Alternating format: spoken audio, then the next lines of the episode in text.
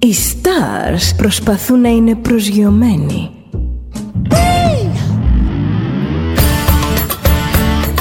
Ένα star είναι συνέχεια στον αέρα. Συνέχεια στον αέρα. Στο Διοδέλτα ζεις μαζί του.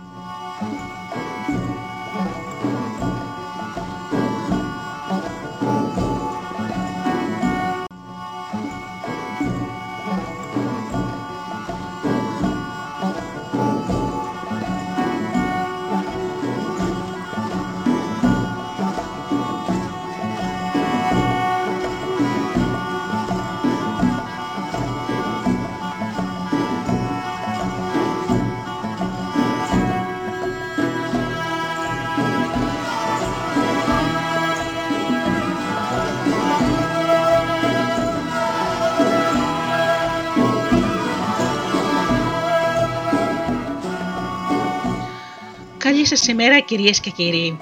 Είναι η εκπομπή Μύθοι και Πολιτισμοί με τη Γεωργία Αγγελή.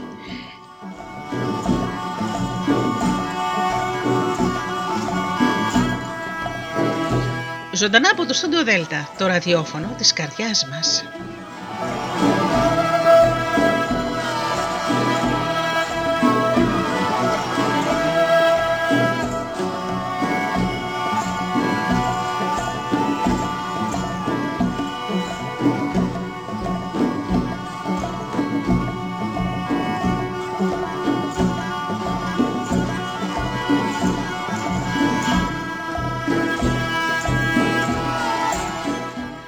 Αγαπημένοι μου φίλοι και πάλι μαζί σήμερα Σάββατο πρωί, σήμερα έχουμε παραμύθια των αδελφών Γκριν. Πρώτα όμως να καλημερίσω όλους εσάς φίλοι μου που μας υποστηρίζετε τόσα χρόνια με την αγάπη σας. Καλημέρα λοιπόν στους φίλους που πληκτρολογούν www.studiodelta.gr και βρίσκονται εδώ μαζί μας στη σελίδα του σταθμού.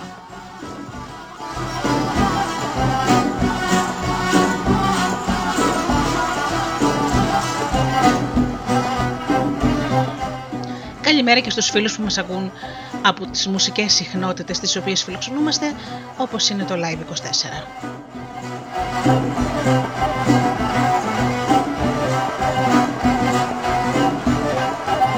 Καλημέρα και στους φίλους που μας ακούν από κινητά και tablets.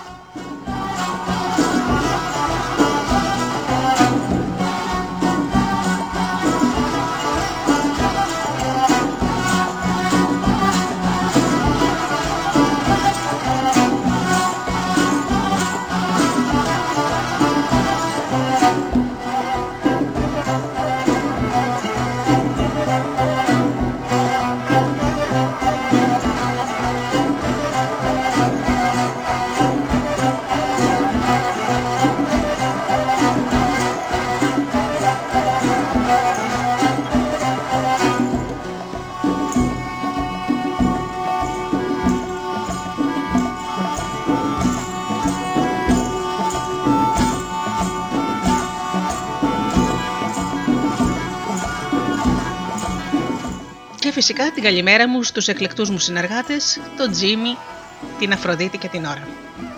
Φίλοι μου ξεκινάμε με τραγουδάκια και πίσω μετά εδώ με το πρώτο μας παραμύθι.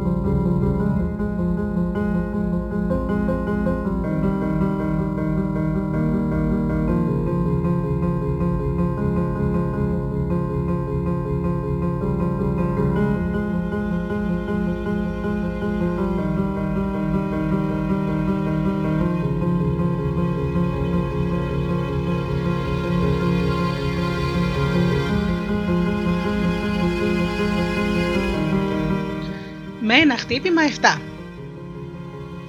Το καλοκαιριάτικο εκείνο πρωί, ο μικροκαμωμένος ράφτης καθόταν στον πάγκο του κοντά στο παράθυρο και δούλευε με όρεξη και έβαζε όλη του την τέχνη να τελειώσει τη φορεσιά που έραβε.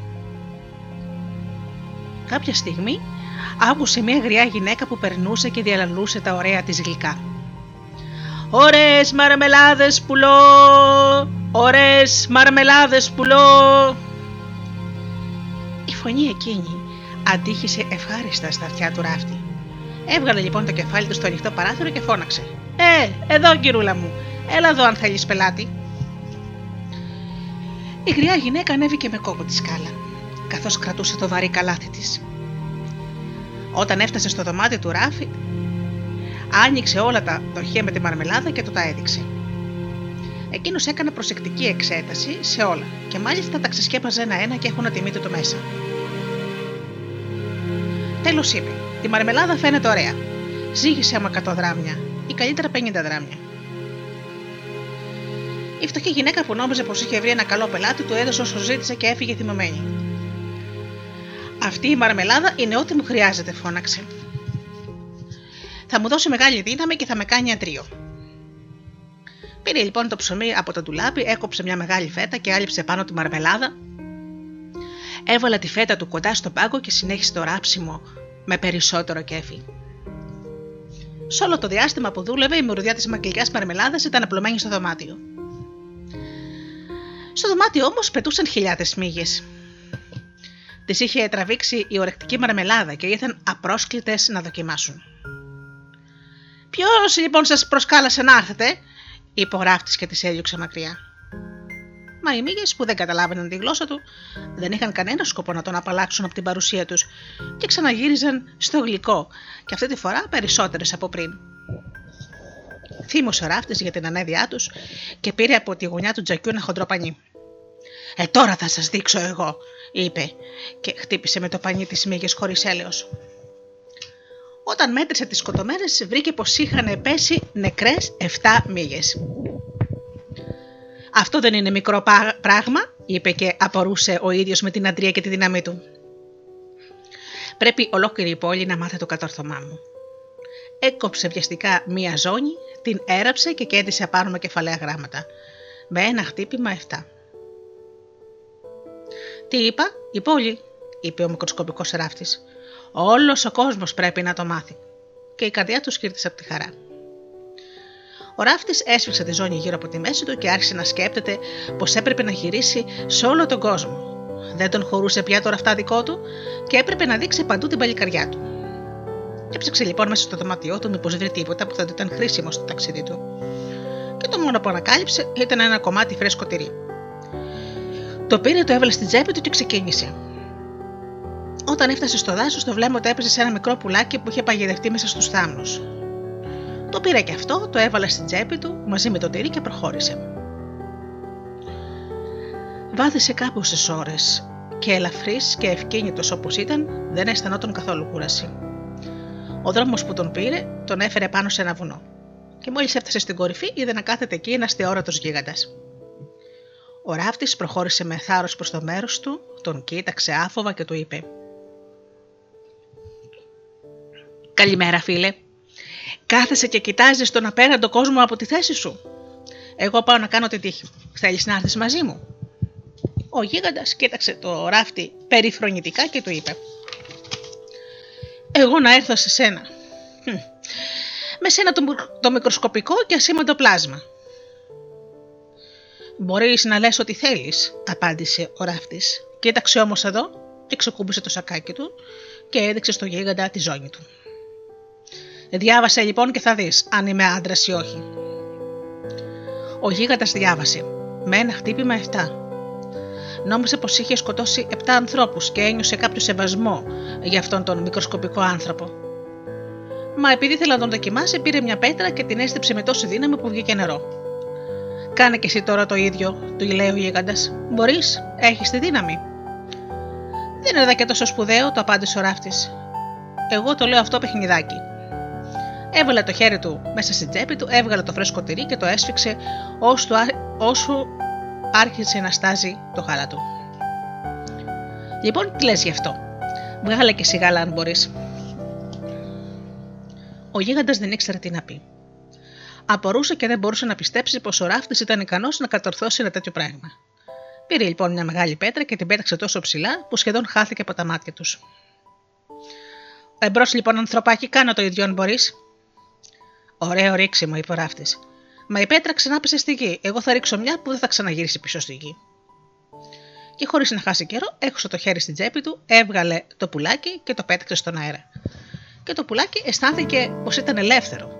Άπλωσε τα φτερά του και πέταξε χαρούμενο. Τώρα, τώρα τι λες φίλε, ρώτησε ο ράφτης. Ε, δεν υπάρχει αμφιβολία πως ξέρεις να ρίχνεις την πέτρα μακριά, είπε ο γίγαντα. Α δούμε όμως αν μπορείς να σηκώσεις βάρος. Οδήγησε το ράφτη σε μια θεόρατη βελανιδιά που είχε πέσει στη γη και είπε: Αν έχεις αρκετή δύναμη, βοήθησέ με να σηκώσω αυτό το δέντρο και να το μεταφέρουμε έξω από το δάσος. Με μεγάλη μου χαρά, απάντησε ο άνθρωπος. Εσύ κράτησε τον, τον κορμό στους ώμους σου και εγώ θα κρατήσω τους κλόνους με όλο το φίλμα. Έτσι, εγώ παίρνω πολύ μεγαλύτερο βάρος από σένα. Ανύποπτος ο γίγαντας σήκωσε τον κορμό στους ώμους του και ο γραφτάκος κάθεσε πάνω σε έναν από τους κλόνους του.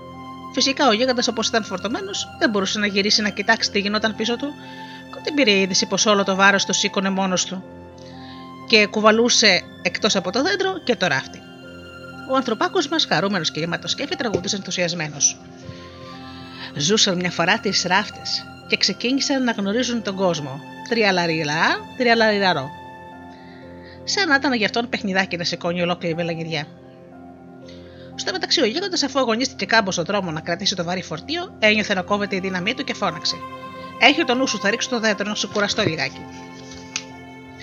Ο ράφτης πήδηξε αμέσως κάτω, έπιασε τα κλατιά με τα δυο του χέρια, σαν να το σήκωνε και είπε στον γίγαντα: Τα βλέπεις, δεν τα καταφέρνεις να κουβαλήσεις ένα δέντρο, κι όμως είσαι μεγαλόσωμος ως εκεί πάνω. Ο γίγαντας δεν έβγαλε μιλιά από το στόμα του. Προχώρησαν μαζί πιο πέρα και ύστερα από λίγο έφτασαν σε μια μεγάλη κερασιά. Ο πελώριος σύντροφος του ράφτη έπιασε τα ψηλότερα δέντρα τα, τα ψηλότερα κλαδιά της κερασιάς που είχαν τα πιο όρημα κεράσια, τα λύγησε προς τα κάτω και είπε στο ράφτη να τα κρατήσει για να μαζέψει τον καρπό να φάει. Μα ο ράφτης ο καημένος ήταν πάρα πολύ αδύνατος και δεν είχε τη δύναμη να κρατήσει τους κλόνους. Και καθώς λοιπόν ο γίγαντας άφησε τους κλόνους από το χέρι του, τεινάχτηκαν προς τα πάνω και τίναξαν μαζί και το ραφτάκο στον αέρα. Και όταν έπεσε στο χώμα, φαρδί πλατής, χωρίς να πάθει τίποτα, ο γίγαντας του είπε: Ε, τι θα πει αυτό, δεν έχεις τη δύναμη να κρατήσεις ούτε ένα κλωναράκι; Δεν μου λείπει δύναμη, απάντησε ο πονηρός Ραφτάκο. Ξέχασες πως με ένα χτύπημα σκοτώνει 7. Απλούσα τα πήδηξα πάνω στο δέντρο γιατί πίσω από τους θάμνους εκείνους ήταν κυνηγοί και σημάδευαν προς το μέρος μας. Γιατί δεν πήδα κι εσύ σαν εμένα, αν μπορείς. Ο γίγαντας δοκίμασε, μα δεν μπόρεσε να πηδήξει και έμεινε κρεμασμένος στους κλόνους. Έτσι για μια φορά ακόμη βγήκε κερδισμένος ο Ραφτάκος. Ντροπιασμένος ο γίγαντας του λέει: Αφού είσαι τόσο γενναίος, γιατί δεν έρχεσαι στο σπίτι μου να περάσεις μαζί με μένα και τους συντρόφους μου τη νύχτα; Και ο ράφτη δεν είχε καμιά αντίρρηση να τον ακολουθήσει. Στο σπίτι είδε και τους άλλους γίγαντες να κάθονται γύρω από τη φωτιά. Όλοι τον καλοδέχτηκαν. Ο Ραφτάκος έριξε μια γρήγορη ματιά γύρω του και σκέφτηκε. Εδώ υπάρχει μεγάλη βρυχωρία από το μαγαζάκι μου. Αφού έφαγαν, ο γίγαντας του έδειξε ένα κρεβάτι και του είπε πως θα έκανε καλά να ξαπλώσει να κοιμηθεί. Μα το κρεβάτι ήταν πολύ μεγάλο και πολύ σκληρό για το ράφτη. Και αυτό, ύστερα από κάμποση ώρα, σηκώθηκε και πήγε σε μια γολίτσα που δεν τον έβλεπαν και ξάπλωσε να κοιμηθεί. Τα μεσάνυχτα την ώρα που όλοι κοιμόντουσαν, ο γίγαντας σηκώθηκε, πήρε ένα σιδερένιο μπαστούνι και έδωσε ένα δυνατό χτύπημα πάνω στο κρεβάτι. Ήταν βέβαιος πως είχε σκοτώσει την ενοχλητική ακρίδα που κατάφερε να τον ξεπερνάει στη δύναμη και στην επιδεξιότητα. Πρωί-πρωί την άλλη μέρα οι γίγαντες βγήκαν στο δάσος και σε λίγο είδαν τον ραφτάκο να έρχεται τους ολοζώντανος και γεμάτο σκέφη και τα έχασαν κυριολεκτικά. Νόμιζαν πως πήγαινε με σκοπό να τους σκοτώσει και τρομαγμένοι έτρεξαν να κρυφτούν όπου μπορούσαν. Ο γενναίος Ραφτάκο τράβηξε το δρόμο του, ευχαριστημένος και που γλίτωσε Ύστερα από πολλές μέρες έφτασε κάποτε σε ένα παλάτι. Μπήκε μέσα και όπως ήταν πολύ εξαντλημένος από την κούραση, ξάπλωσε σε μια γωνιά στην αυλή και κοιμήθηκε. Στο μεταξύ πλησίασαν πολλοί αυλικοί και άμα διάβαζαν τη ζώνη του που έγραφε με ένα χτύπημα 7, έλεγαν Ω, γιατί αυτός ο άντρας που είναι δυνατός ήρθε στη χώρα μας τώρα που τελείωσε ο πόλεμος, πόσο γενναίος θα είναι. Και έτρεξαν στο βασιλιά να τον αγγείλουν το μεγάλο νέο. Είχαν τη γνώμη πως θα ήταν πολύ χρήσιμος και πολύτιμος στη χώρα τους, γι' αυτό δεν έπρεπε με κανένα τρόπο να τον αφήσουν να φύγει. Ο Βασιλιάς τότε έστειλε έναν από τους υπασπιστές του στον Ραφτάκο για να τον παρακαλέσει, μόλις θα ξυπνούσε από τον ύπνο του, να δεχτεί να υπηρετήσει στη φρουρά του παλατιού. Ο απεσταλμένος πήγε και περίμενε ώσότου να ξυπνήσει ο μικρό καμμένο ράφτης. Και όταν άνοιξε τα μάτια του και είδε τον υπασπιστή και τον ρώτησε τι θέλει, ο υπασπιστής του ανακοίνωσε την παράκληση του Βασιλιά και πήρε την απάντηση. Αυτός είναι ο λόγος που ήρθα εδώ. Είμαι έτοιμος να μπω στην υπηρεσία του Βασιλιά. Έτσι λοιπόν ο Ραφτάκος έγινε δεκτός με μεγάλες τιμές στο παλάτι. Του ετοίμασαν ιδιαίτερο πλούσιο διαμέρισμα και τον περιποιήθηκαν πολύ. Οι άλλοι όμως οι εξωματικοί ζήλεψαν. Και ζήλευαν ημέρα με την ημέρα όλο και περισσότερα τον μικροσκοπικό μας ήρωα που θα ήθελαν πολύ να τον διώξουν από τον τόπο τους. Ε, τι θα γίνει με αυτή την ιστορία, έλεγαν. Πώς θα τον ξεφορτωθούμε, αν τσακωθούμε κινδυνεύουμε πολύ. Με ένα το χτύπημα πέφτουν 7. Τι να κάνουμε λοιπόν; Πήραν την απόφαση να παρουσιαστούν όλοι μαζί στο Βασιλιά και να τους ζητήσουν να δεχτεί την παρέτησή τους. Ποτέ μας δεν λογαριάζαμε, είπαν, πως θα υπηρετήσουμε με κάποιον που με ένα χτύπημα μόνο σκοτώνει 7. Ο Βασιλιάς λυπήθηκε πολύ που θα έχανε όλους εκείνους τους πιστούς αξιωματικούς του για χάρη ενός αγνώστου θα επιθυμούσε πολύ να μην τον είχε ποτέ τους συναντήσει και πολύ θα ήθελε να τον ξεφορτωθεί. Μα δεν τολμούσε να διώξει το ραφτάκο, δεν ήξερε τι θα έκανε και δεν ήθελε να τον αγριέψει. Τον φοβόταν πολύ. Η μέρα του σκεφτόταν τι έπρεπε να κάνει και επιτέλους πήρε την απόφαση. Κάλεσε το ράφτη να παρουσιαστεί και του είπε πως αφού είναι τόσο αντρίος είχε να του ζητήσει μια χάρη. Του είπε λοιπόν πως σε κάποιο δάσος στην επικράτειά του ζούσαν δύο γίγαντες και αυτοί έκαναν μεγάλες ζημιές. Λίστευαν και δολοφονούσαν, έκαιγαν σπίτια και χωριά. Κανένας δεν τολμούσε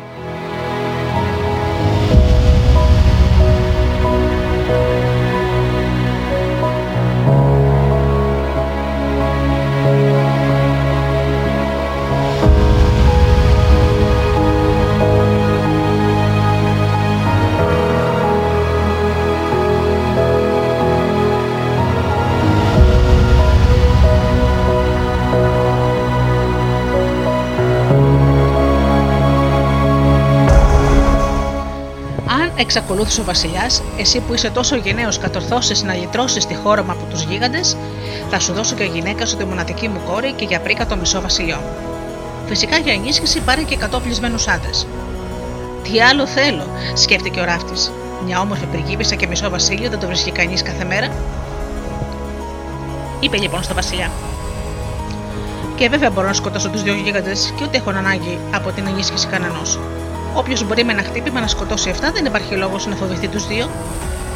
Και έτσι ο Ραφτάκο ξεκίνησε. Οι εκατό στρατιώτες τον ακολουθούσαν. Όταν έφτασε στο σημείο που άρχιζε το δάσος, είπε στους στρατιώτες: Εσείς θα με περιμένετε εδώ. Πάω τώρα και γρήγορα θα γυρίσω νικητής. Προχώρησε στο δάσος με μεγάλη προσοχή. Δεν πέρασε ώρα πολύ και με το μάτι του πήρε τους δύο γίγαντες. Ήταν ξεπλωμένοι κάτω από ένα δέντρο και κοιμόντουσαν βαθιά. Ροχάλιζαν τόσο δυνατά που όλα τα κλαδιά πηγαίνουν έρχονταν, σαν να φυσούσε δυνατός άνεμος. Ο Ραφτάκο, όσο μπορούσε πιο αθόρυβα, γέμιζε και τις δυο του τσέπες με πέτρες και σκαρφάλωσε το δέντρο. Σιγά σιγά από κλόνο σε κλόνο βρέθηκε ίση από πάνω από τους γίγαντες. Και από εκεί άρχισε να ρίχνει και από μία πέτρα πάνω στο στήθος του ενός από τους γίγαντες. Για αρκετή ώρα ο γίγαντας δεν πήρε είδηση, μα επιτέλους ξύπνησε και έσπρωξε τον σύντροφό του και του είπε: Γιατί με χτυπάς, Ονειρεύεσαι, του λέει ο άλλος, ούτε που σε άγγιξα. Χωρίς να πούν λέξη, έκλεισαν τα μάτια τους να κοιμηθούν. Μα την ίδια στιγμή ο ράφτης έριξε μια πέτρα με δύναμη στον άλλο γίγαντα. Μα τι έπατες, φώναξε εκείνος, γιατί με χτυπάς; Δεν είσαι καλά, μουρμούρισε ο άλλος. Εσύ με χτύπησες πρωτήτερα και ζητάς και τα ρέστα; Και άρχισαν να μιλούν θυμωμένα, μα ήταν πολύ κουρασμένοι και ξανάκλεισαν τα μάτια τους να ξανακοιμηθούν. Και τότε ο Ραφτάκο συνέχισε το παιχνίδι του. Έβγαλε από την τσέπη του μια μεγαλύτερη πέτρα και την έριξε με δύναμη επάνω στο στήθος του πρώτου γίγαντα. Α, μα αυτό πάει πάρα πολύ, πετάχτηκε. Και πετάχτηκε με δύναμη απάνω, σαν τρελός. Έδωσε στον σύντροφό του ένα τόσο δυνατό χτύπημα που το δέντρο σύστηκε ολόκληρο. Ο άλλος τον πλήρωσε αμέσως με τον ίδιο νόμισμα. Ο καυγάς άναψε. Χτυπιόντουσαν με λύσα. Και αφού έβγαζαν από το στόμα τους αφρούς, ο αγώνας τους κράτησε ως τη στιγμή που και οι δύο έπεσαν κάτω νεκροί. Τι μεγάλη τύχη που είχα, σκέφτηκε ο γενναίος μας Αραφτάκο. Καλά που δεν κοίταξαν ψηλά στην κορυφή του δέντρου. Αλλή μονό μου αν με έβλεπαν. Δεν θα ήξερα πού να κρυφτώ. Κατέβηκε λοιπόν ύστερα από το δέντρο, έβγαλε το ξύφος του και τρύπησε κάμποσε φορές τους δύο νεκρούς γίγαντες στο στήθος. Ξανά πάλι το ξύφος του στη θήκη και γύρισε στο μέρος που είχε αφήσει τους στρατιώτες με ύφος θριαμβευτικό. Πάει και αυτό, τους λέει. Και τους δυο τους σκότωσα, αν και δυσκολεύτηκα λίγο. Μα πώς θα μπορούσαν να γλιτώσουν από μένα; Είχαν να κάνουν μαζί μου και εγώ είμαι ικανός να σκοτώσω 7 μόνο με ένα χτύπημα. Και εσύ δεν πληγώθηκες, ρώτησαν οι στρατιώτες. Μπα, τέτοιο πράγμα, απάντησε ο ράφτης. Ούτε μια τρίχα μου δεν πήραξαν. Όμως οι στρατιώτες δυσκολεύονται να τον πιστέψουν και θέλησαν να βεβαιωθούν οι ίδιοι. Πήγανε λοιπόν στον τόπο που έγινε η μονομαχία και όταν είδαν τους δύο γίγαντες νεκρούς και βουτυγμένους στο αίμα, έμειναν με ανοιχτό, στο... με ανοιχτό το στόμα και θαύμασαν το μικρό ραφτάκο. Γύρισαν όλοι στο παλάτι και ο Ραφτάκος παρουσιάστηκε στο Βασιλιά και ζήτησε την αμοιβή που του είχαν υποσχεθεί. Μα ο Βασιλιάς είχε μετανιώσει για να απαλλαγεί από τον ανθρωπάκο εκείνο με την απίστευτη δύναμη.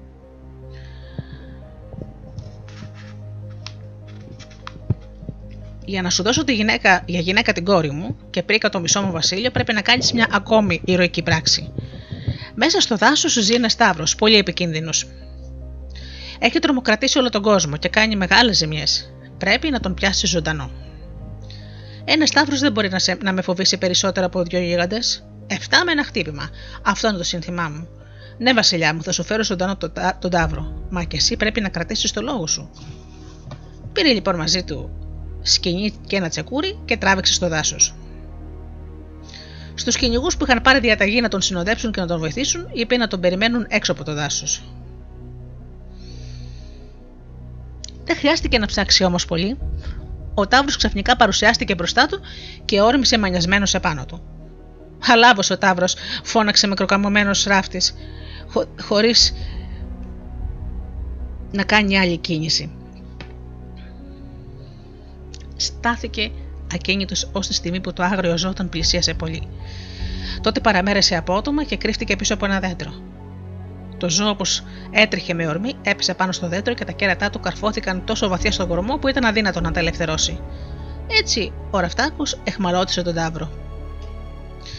Τώρα, φιλαράκο μου, σε κρατώ, του είπε, και ξεπρόβαλε πίσω από το δέντρο. Πέρασε το σκηνή στο λαιμό του τάβρου, τον έδωσε καλά-καλά και με το τσεκούρι έκοψε τα χωμένα στο δέντρο κέρατα και ελευθέρωσε τον τάβρο. Ύστερα με τη συνοδεία των κυνηγών έφερε τον τάβρο στο βασιλιά. Μα ο Βασιλιάς ούτε και τώρα δεν θέλησε να κρατήσει την υποσχέσή του. Θα σε δοκιμάσω ακόμα μια φορά. Για να σου δώσω γυναίκα την κόρη μου και πρίκα το μισό βασίλειο, πρέπει να απαλλάξεις τη χώρα από τον τρομερό αγριόχειρο. Μεγάλες καταστροφές έχει κάνει σε σπαρτά και ζώα. Πάρε μαζί σου και όσους κυνηγούς θέλεις να σε βοηθήσουν. Πολύ καλά, είπε ο Ραφτάκο. Αυτό για μένα είναι παιχνίδι. Μα κοίταξε, Βασιλιά, να κρατήσεις το λόγο σου. Τρίτη φορά δεν πρέπει να με γελάσεις. Έφυγε ο μακροκαμωμένος ράφτης για το δάσος. Τους κυνηγούς που πήρε μαζί του τους άφησε να τον περιμένουν έξω από το δάσος. Οι κυνηγοί πολύ ευχαριστήθηκαν. Όσες φορές είχαν πάει να κυνηγήσουν τον αγριόχειρο, πολλοί το είχαν μετανιώσει. Μόλις ο αγριόχειρο αντίκρισε το ράφτη, άρχισε να τρέχει προς τα πάνω του με αφρισμένο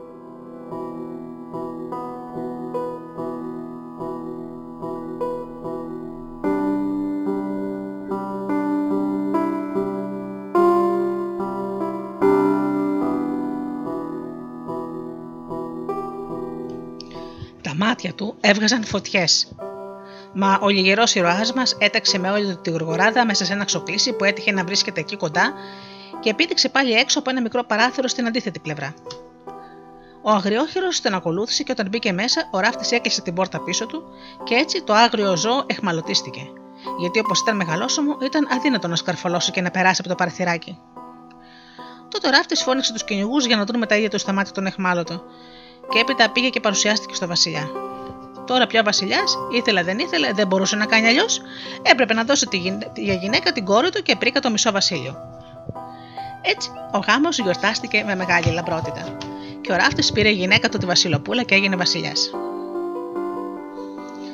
Μια νύχτα η Βασιλοπούλα άκουσε τον άντρα της να μιλάει στον ύπνο του και να λέει: Εσύ βοηθέ, ετοίμασέ μου εκείνο το γυλαίκο και ράψε μου αυτά τα μανίκια γρήγορα, αλλιώς θα σπάσω το μέτρο στα πλευρά σου. Είδε λοιπόν πόσο ταπεινή ήταν η καταγωγή του συζύγου της και μόλις ξημέρωσε πήγε στον πατέρα της και του τα είπε όλα και τον παρακάλεσε να τη λυτρώσει από ένα τόσο, μεγά... από ένα τόσο ταπεινό άνθρωπο, που ήταν ράφτης και τίποτα άλλο. Δεν μπορώ, δεν θέλω να ζήσω μαζί του. Ο Βασιλιάς την καθησύχασε και της είπε: Απόψε άφησε την πόρτα της κρεβατοκάμαρας ανοιχτή. Θα στείλω 20 στρατιώτες και την ώρα που εκείνο θα κοιμάται θα μπουν μέσα, θα πέσουν απάνω του, θα τον θέσουν καλά-καλά και θα τον μεταφέρουν σε ένα πλοίο. Το πλοίο θα τον πάει στην άλλη άκρη του κόσμου. Έτσι η κόρη παρηγορήθηκε. Μα ένας υπηρέτης που έτυχε να έρχεται στον κύριο του εκείνη τη στιγμή, τα άκουσε όλα αυτά και έτρεξε αμέσως στο ράφτη και το αποκάλυψε ολόκληρο το σχέδιο. Πρέπει να βάλω τέλος σε όλες αυτές τις ιστορίες, είπε ο ράφτη. Το βράδυ ξάπλωσε όπως πάντα στο κρεβάτι του και έκανε πω κοιμήθηκε. Ροχάλιζε μάλιστα. Τότε η γυναίκα του σηκώθηκε, ξεκλείδωσε την πόρτα και ξαναγύρισε στη θέση της. Ο Ραφτάκος άρχισε να παραμιλάει δυνατά. Ε, κάλφα, ετοίμασε εκείνο το γυλαίκο και ράψε και αυτά τα μανίκια. Αλλιώς θα σε σπάσω στο ξύλο. Ξέρεις, εγώ με ένα χτύπημα έχω ξεκάνει 7. Έχω σκοτώσει δύο γίγαντες, έχω πιάσει ζωντανό ένα τάβρο, έχω εχμαλωτήσει έναν αγριόχειρο. Και θα φοβηθώ τώρα αυτούς που, που κάθονται έξω από την πόρτα; Οι στρατιώτες που είχαν τεντώσει τα αυτιά τους για να ακούσουν άρχισαν να τρέμουν από το φόβο τους. Έφυγαν σε αλλαγή για να γλιτώσουν. Κανένας τους δεν είχε σκοπό να τα βάλει με ένα τέτοιο παλικάρι. Και έτσι ο Ραφτάκο έμενε σε όλη του τη ζωή βασιλιάς και όλοι τον αγαπούσαν γιατί έκανε καλό σε όλο τον κόσμο.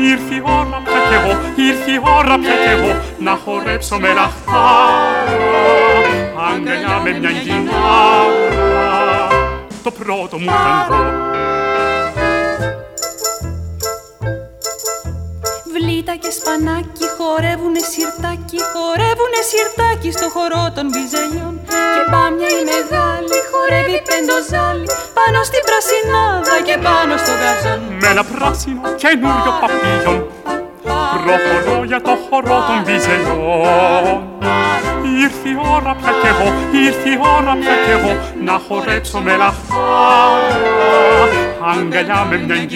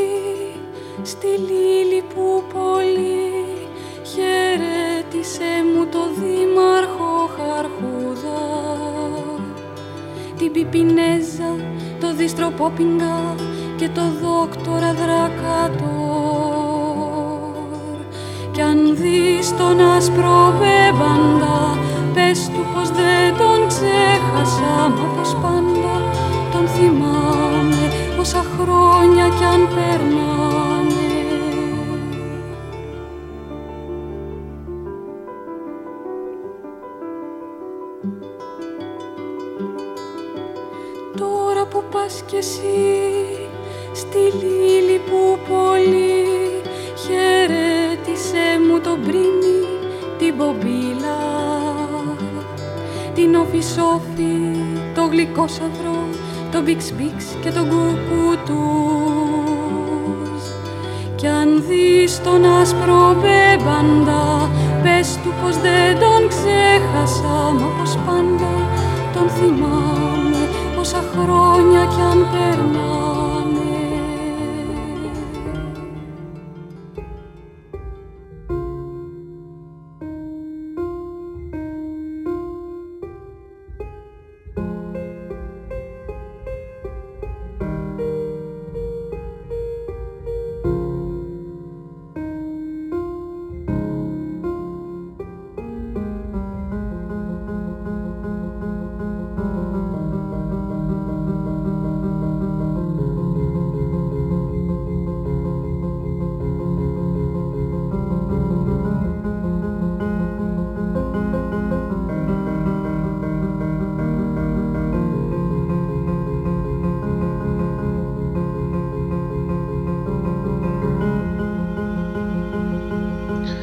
η Χίνα με τα χρυσά φτερά. Καλόκαρδος και καλός νοικοκύρης ήταν ο Γεροθανάσης. Είχε τρεις γιους, τρία παλικάρια. Το μικρότερο τον έλεγαν Χαζούλη. Πάντα οι άλλοι τον κορόιδευαν και τον θεωρούσαν ότι ήταν ανίκανος για τα πάντα. Μια μέρα ήταν να πάει στο δάσος ο μεγαλύτερος γιος για να κόψει ξύλα. Πρωτού ξεκινήσει η μητέρα του, του έδωσε ένα θαυμάσιο γλύκισμα και ένα μπουκάλι κρασί να πάρει μαζί του για να μην υποφέρει από δίψα και πείνα.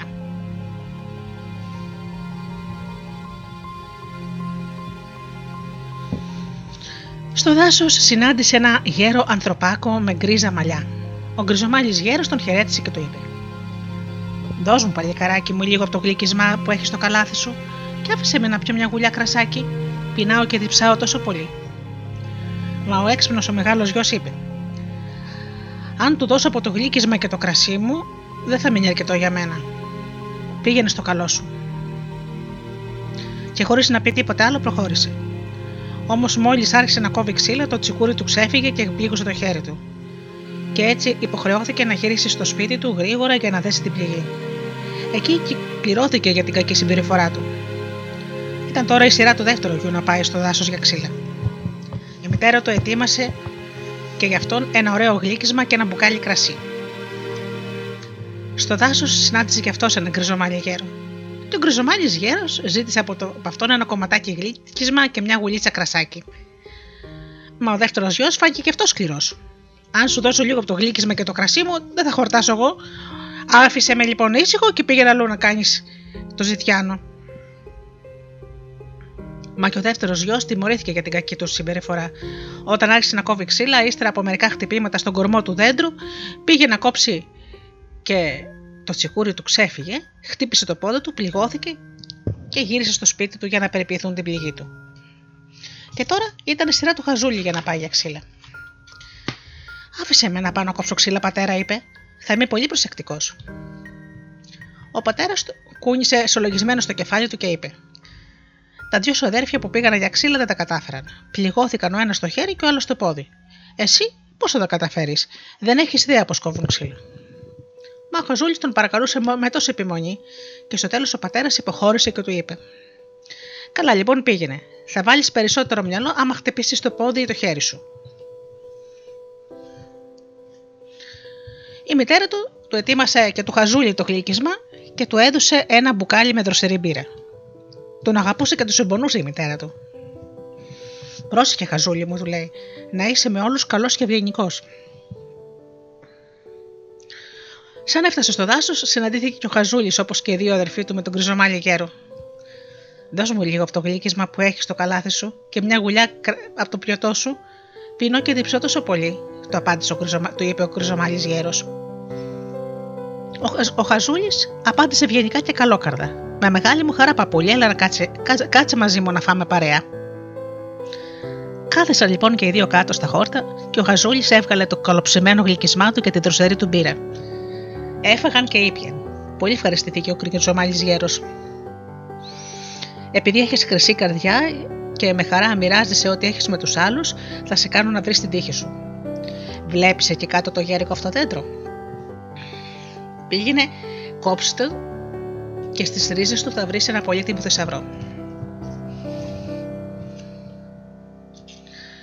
Αυτά τα λόγια είπε και έγινε άφαντος. Ο Χαζούλης έτρεξε και έκοψε το δέντρο. Και όταν το δέντρο σοριάστηκε κάτω. Α, τι ήταν αυτό! Ανάμεσα στις ρίζες καθόταν μια χίνα με ολόχρυσα φτερά. Τη σήκωσε και την πήρε μαζί του. Και σε λίγο βρέθηκε σε ένα πανδοχείο όπου λογάριζε να περάσει τη νύχτα του. Ο ξενοδόχος είχε τρεις κόρες. Οι τρεις κόρες είδαν τη χρυσή χίνα και άναψε η περιέργειά τους. Τα φτερά της από καθαρό χρυσάφι τραβούσαν τις περίεργες κόρες σαν μαγνήτης και κάθε μια τους λαχταρούσε να πάρει ένα πολύτιμο φτερό. Η μεγαλύτερη σκέφτηκε: Θα παραμονέψω και θα βρω την ευκαιρία να βγάλω ένα φτερό από τη χίνα. Και ο Χαζούλης, όταν απομακρύνθηκε, άρπαξε τη φτερούγα της χίνα για να της βγάλει ένα φτερό. Μα το χέρι της κόλλησε στη φτερούγα και ήταν αδύνατο να το ξεκολλήσει. Σε λίγο ήρθε και η δεύτερη κόρη. Λαχταρούσε και αυτή να βγάλει ένα από τα χρυσά φτερά. Μα μόλις είδε την αδελφή της, κόλλησε και αυτή και ό,τι και αν έκανε ήταν αδύνατο να ξεκολλήσει. Σε λίγο ήρθε και η τρίτη, η μικρότερη αδελφή. Λαχταρούσε και αυτή να βγάλει ένα χρυσό φτερό. Οι δύο μεγαλύτερε, άμα την είδαν, άρχισαν να τις φωνάζουν. Μην πλησιάζεις, για όνομα του Θεού, μην πλησιάζεις. Εκείνη όμως απόρρισε γιατί δεν, έπρεπε, γιατί δεν έπρεπε να πλησιάσει. Τι δηλαδή έκαναν οι άλλες εκεί; Και γιατί να με πλησιάσω, είπε, γιατί να μην πάρω κι εγώ ένα χρυσό φτερό; Προχώρησε, μα μόλις άγγιξε τις αδερφές της, κόλλησε κι αυτή. Έτσι, οι τρεις κόρες του ξενοδόχου αναγκάστηκαν να περάσουν τη νύχτα σε αυτή τη θέση.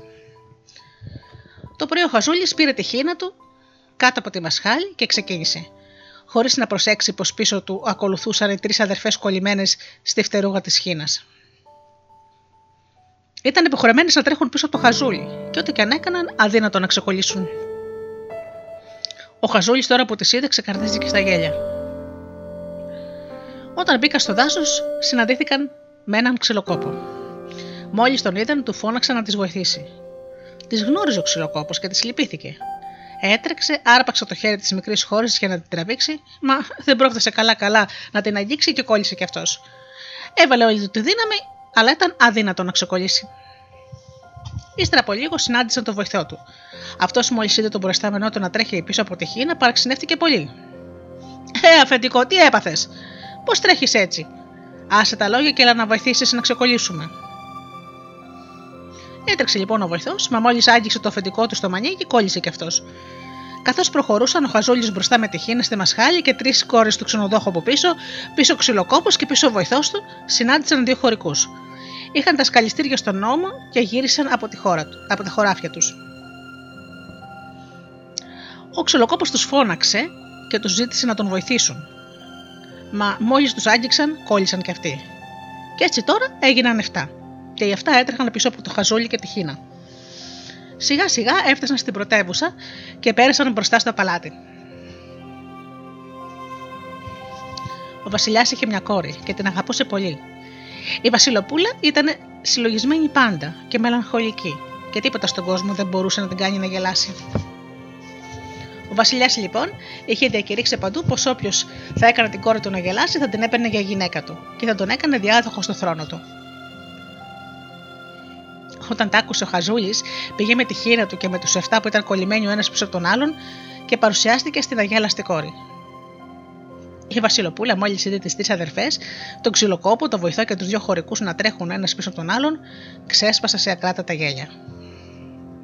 Ενθουσιασμένος ο Χαζούλης παρουσιάστηκε στο Βασιλιά και του ζήτησε να δώσει για γυναίκα του την κόρη του, σύμφωνα με την προκήρυξη. Μα ο Βασιλιάς μετάνιωσε και δεν ήθελε με κανένα τρόπο να τον κάνει γαμπρό του. Για να τον ξεφορτωθεί, του είπε πως έπρεπε να βρει έναν άνθρωπο που θα έπινε όλο το κρασί που βρισκόταν στην αποθήκη του παλατιού. Το μυαλό του Χαζούλη πήγε αμέσως στο γέρο, τον Κρυζομάλη. Έτρεξε λοιπόν στο δάσος να τον βρει και να, τον, να ζητήσει τη βοήθειά του. Στο ίδιο μέρος όπου ήταν το γέρικο δέντρο που είχε κόψει, είδε να κάθεται ένας άνθρωπος πολύ λυπημένος. Ο Χαζούλης τον ρώτησε τι είχε και εκείνος απάντησε. Διψάω τόσο πολύ που δεν μπορώ να, σβήσω, να σβήσω τη δίψα μου. Το νερό ούτε να το βάλω στο στόμα μου μπορώ. Άρεσε ως τώρα να βαρέλει κρασί. Μα τι να μου κάνει ένα βαρέλι, για να ξεδιψάσω πρέπει να πιω ολόκληρη αποθήκη. Εγώ θα σε βοηθήσω, του λέει ο Χαζούλης. Έλα μαζί μου και θα πιει όσο θέλεις. Θα σου δώσω να πιει στην αποθήκη του Βασιλιά με τα υπέροχα κρασιά. Τον έφερε ίσια στην αποθήκη του Βασιλιά και ο άνθρωπος άρχισε να πίνει και να αδειάζει το ένα βαρέλι πίσω από το άλλο. Ω το βράδυ, όλη η αποθήκη είχε αδειάσει. Και τότε ο Χαζούλης ζήτησε για δεύτερη φορά τη Βασιλοπούλα για γυναίκα. Μα ο Βασιλιάς δεν μπορούσε να το αποφασίσει. Πώς να κάνει γαμπρό του και διαδοχό του έναν ασήμαντο άνθρωπο. Του είπε λοιπόν πως αν ήθελε να πάρει η γυναίκα του τη Βασιλοπούλα, έπρεπε να βρει κάποιον που θα ήταν ικανός να φάει ένα βουνό ψωμιά. Ο Χαζούλης δεν έχασε καιρό. Έτρεξε πάλι στο δάσος και εκεί στην ίδια θέση καθόταν ένας θεόρατος άνθρωπος, σωστός γίγαντας, που έσφυγε γύρω από τη μέση του μια ζώνη. Η όψη του έδειχνε πως ήταν πολύ στενοχωρημένος. Μόλις είδε το χαζούλι, του λέει: Έχω φάει ένα ολόκληρο φούρνο ψωμιά. Μα τι να μου κάνουν αυτά όταν έχω τέτοια πείνα; Ποτέ μου δεν χορταίνω. Κάθε μέρα πρέπει να σφίγγω τη ζώνη μου. Ο Χαζούλης, ενθουσιασμένος για την τύχη του, του είπε: Σήκω απάνω και έλα μαζί μου. Θα βρεις να φά όσο να χορτάσεις. Ολόκληρο βουνό με ψωμιά θα σου δώσω. Και τον έφερε στη μεγάλη αυλή του παλάτιου. Σωστό βουνό με ψωμιά ήταν εκεί. Ο θεόρατος άνθρωπος κάθεσε μπρος στα ψωμιά και άρχισε να τρώει. Πριν να ανοιχτώσει, ολόκληρο το βουνό είχε εξαφανιστεί. Για τρίτη φορά τώρα ο Χαζόλη ζήτησε την κόρη του Βασιλιά. Μα και πάλι ο Βασιλιάς δεν θέλησε να, να του τη δώσει και έψαχνε να βρει τρόπο να ξεφύγει. Ζήτησε λοιπόν από τον νέο να του φέρει ένα καράβι που θα μπορούσε να ταξιδεύει στη στεριά όπως ταξιδεύει στη θάλασσα.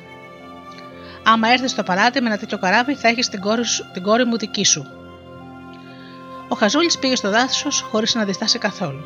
Και αυτή τη φορά βρήκε τον γκριζομάλι γέρο. Και ο γκριζομάλι γέρος του λέει: Θα σου δώσω το καράβι που χρειάζεσαι. Όλα αυτά τα κάνω γιατί είσαι γενναιόδωρος, καλόκαρδος και μου φέρθηκες με ευγένεια και καλοσύνη και αμέσως παρουσιάστηκε το καράβι που ζητούσε.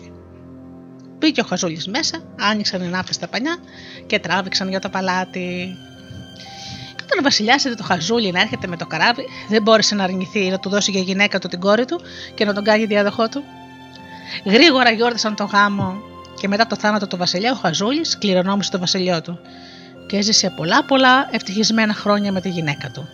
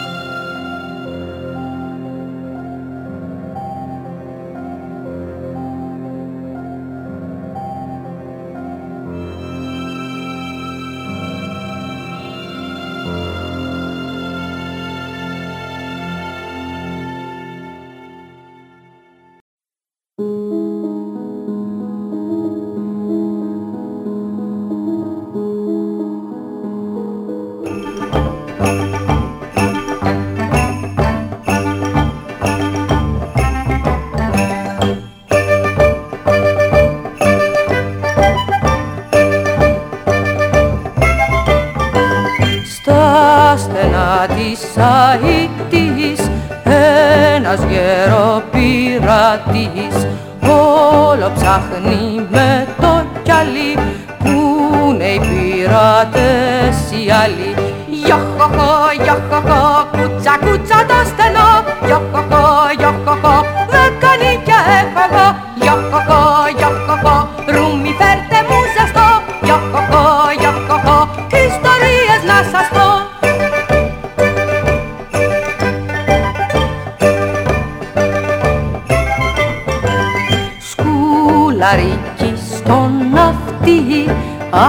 καημένε πειρατή που τραγούδια γουμίζες στις χώρες.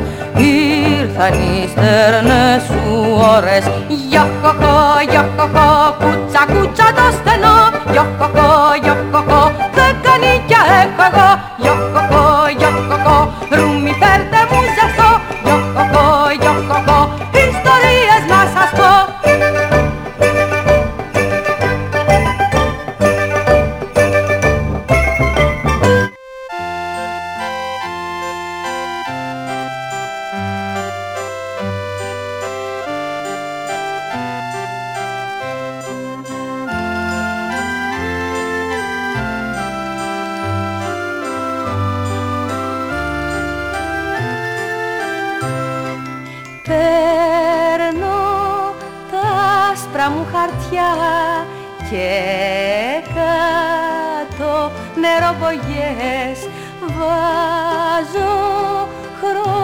σαν φωτιά. Ήλιε μου, καλέ μου βγες. Χωράφακι χρυσαφί Φτιάχνω με ξυπινελιές Και στου δρόμου τη στροφή. Κατά πράσινες ελιές όμως δίχως ανθρωπάκια τι θα ήταν όλα όλα αυτά. Τα χωριά και τα σπιτάκια και τις πόλεις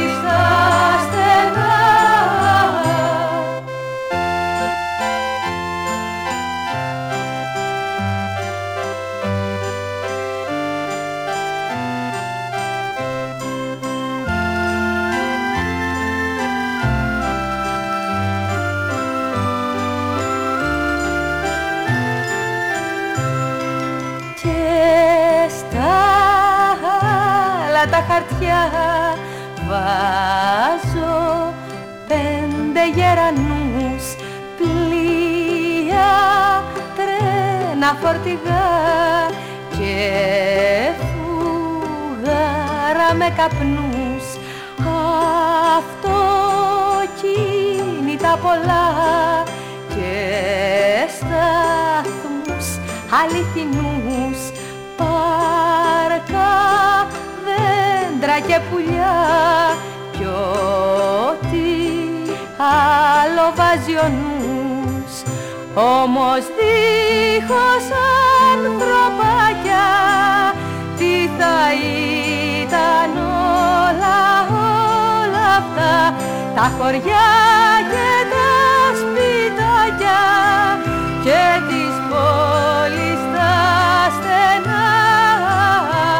Όμως δίχως ανθρωπάκια τι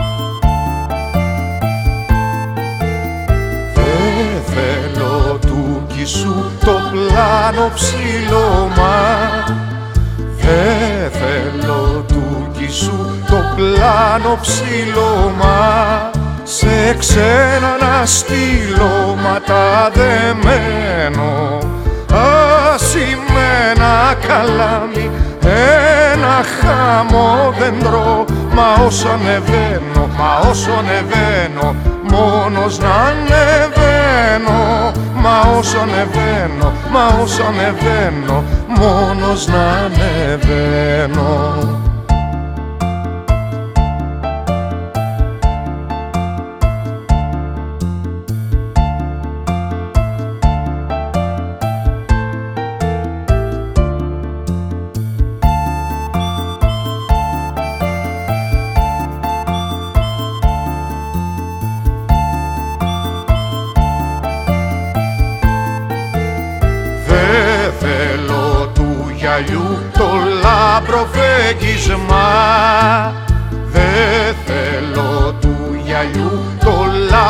λαμπροφέγγισμα που γίνεται άστρο με του τη χάρη.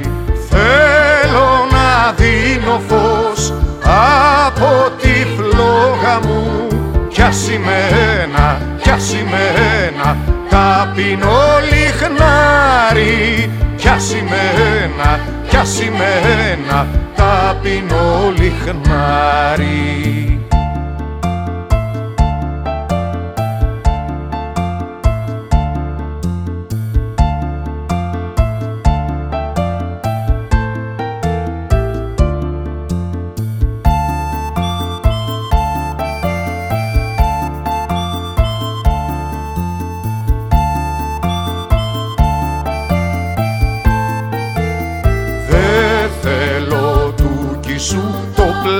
κάνω ψήλωμα Δε θέλω του σου το πλάνο ψήλωμα Σε ξένα να στείλω δεμένο Ασημένα καλάμι ένα χάμο δέντρο. Μα όσα ανεβαίνω, μα όσα ανεβαίνω Μόνος να ανεβαίνω, μα όσα ανεβαίνω Μα όσο ανεβαίνω μόνος να ανεβαίνω. Μα όσο ανεβαίνω, μα όσο ανεβαίνω μόνος να ανεβαίνω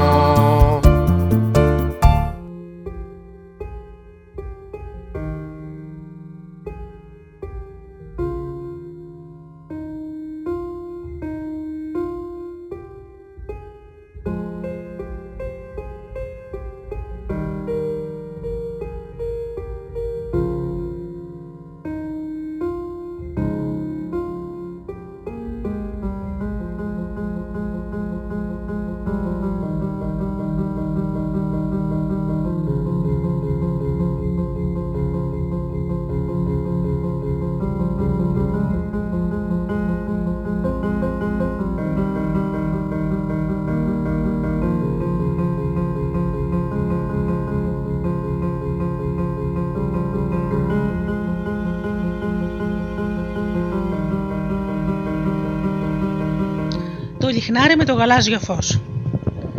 Πιστά υπηρετούσε το βασιλιά του ο γενναίος στρατιώτης. Μα ήρθε ο καιρός που παρόλη την καλή του θέληση δεν μπορούσε πια να εξακολουθεί να υπηρετεί. Τα πολλά τραύματα τον είχαν σακατέψει και τότε τον κάλεσε ο βασιλιάς και το είπε: Μπορείς τώρα να γυρίσεις σπίτι σου, δεν σε χρειάζομαι πια. Εγώ πληρώνω μόνο εκείνους που μπορούν να με υπηρετήσουν. Δεν πίστευε στα αυτιά του ο γενναίος στρατιώτης. Δεν φανταζόταν τέτοια αδικία Μα τι να κάνει, αναγκάστηκε να φύγει αφού τον έδιωχναν. Περπατούσε όλη τη μέρα. Κατά το βράδυ έφτασε σε ένα δάσος και εκεί, σε κάποια απόσταση, αντίκρισε ένα φως. Όταν πλησίασε, είδε ένα σπίτι. Στο σπίτι αυτό κατοικούσε μια μάγισσα. Σε παρακαλώ, της είπε ο στρατιώτης, άφησε με να περάσω εδώ τη νύχτα και δώσ' μου να φάω κάτι και να πιω. Είμαι κουρασμένος και όλη τη μέρα δεν έφαγα τίποτα. Δεν με ξεγελά σε μένα, του λέει η μάγισσα. Ξέρω πως είσαι λιποτάχτης. Μα ας είναι, σε λυπάμαι και θα σου δώσω να φά. Και θα σε κρατήσω να περάσεις τη νύχτα σπίτι μου, αλλά με μία συμφωνία. Τι ζητάς από μένα, ρώτησε ο στρατιώτης. Θέλω να σκάψει τον κήπο μου αύριο το πρωί. Ο στρατιώτης δέχτηκε και την άλλη μέρα δούλεψε σκληρά και μόλις κατά το βράδυ μπόρεσε να τελειώσει. Βλέπω, λέει η μάγισσα, πω δούλεψες καλά; Θα σε κρατήσω λοιπόν ακόμη μια νύχτα και αύριο θα κόψεις ξύλα για τη φωτιά. Ο στρατιώτης ολόκληρη τη μέρα έσχιζε κορμούς δέντρων και έκοβε ξύλα. Το βράδυ η μάγισσα του πρότεινε να μείνει ακόμα μια νύχτα.